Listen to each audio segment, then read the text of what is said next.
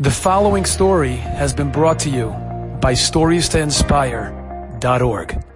There's a story I read that in the late 1940s, there was a family known as the, the Mermelstein family. The Mermelstein family, they came from a well-known town called Munkac in Hungary. And as we all know, Hungary was one of the last countries to have deportations to concentration camps, and this uh, this uh, Reb Shlomo Mermelstein, he was one of the few bachurim that uh, he got uh, sent to concentration camp. Naturally, he was not used to this type of very hard labor, and he thought he was going to die multiple times. Only in the Chesed of Hakadosh Baruch Hu was he actually saved. And one thing that kept going in his mind was that the town that we said it was in Munkac, it was near Munkac, it was called Pavlova. That was the name of the town that he was that he was originally from, but it was near Munkac. So the story goes is that when the VE Day took place, Victory in Europe Day took place, and the Nazis finally surrendered, and the Axis was taken down, Shlomo Mermelstein uh, decided he wanted to go home. He wanted to go back to Pavlova. The problem was, to get from where the concentration camp was to Pavlova would require a great deal of distance, and it was freezing cold, even though it was in April, and it was very, very difficult. The terrain was not that great. And uh, as everyone was thinking of going further west, he was going further east because he wanted to go back to Hungary. So naturally, the east part was predominantly Russian, the west part was predominantly American. So as he was going deeper and deeper into Russian controlled territory, he found that they were not necessarily Ove Yisrael, they did not necessarily like the Jews. And he figured the safest route would be for him is if he kind of went incognito and just more or less uh, went on the low and you know, avoided roads or would go to like off the beaten track places. But the problem was when he would get to let's say, the night and it was freezing cold. He needed a place of shelter, a place to sleep. So the story goes that as he was getting nearer to Pavlova, he was around, it seems like a few kilometers, like 40 kilometers away, and he had to stop because eventually he wanted to get home. He had to stop somewhere, and he went from one house to another. Every single one, they all told him the same thing. We're really sorry, we'd love to have you, but we're hosting Russian soldiers. Hosting Russian soldiers, we can't have you. So finally he came to a, a, barn, and for some reason, when he walked into the barn, he didn't know why. He had a flashback.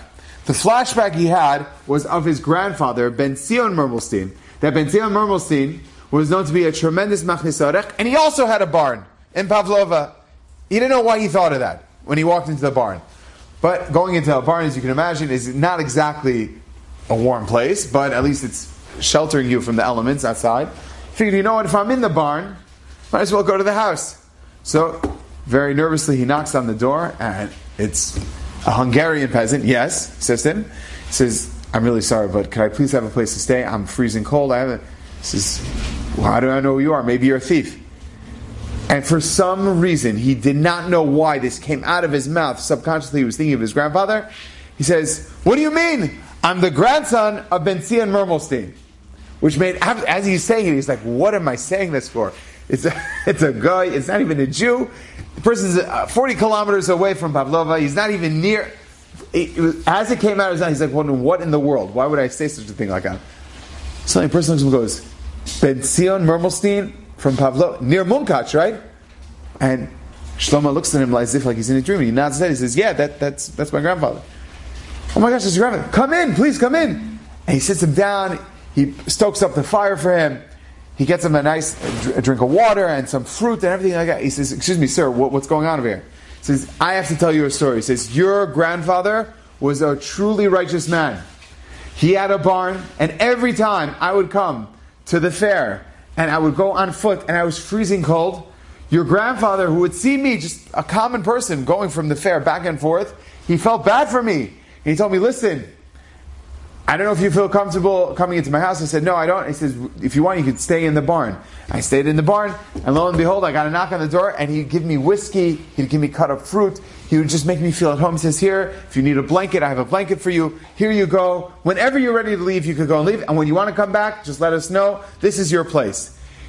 Your grandfather made me feel so good about myself, and he showed me he cared. If you're a grandson of such a person, I wanted to let you know he inspired me to be a human being, and I want you to sleep in my bed. And this person would ne- not take no for an answer.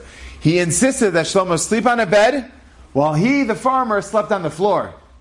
All in the zechut of what? His grandfather. His grandfather who inspired a poor Hungarian peasant to feel like a human being again. You send the bread on the waters, you cast it on the waters, it'll eventually come back to you.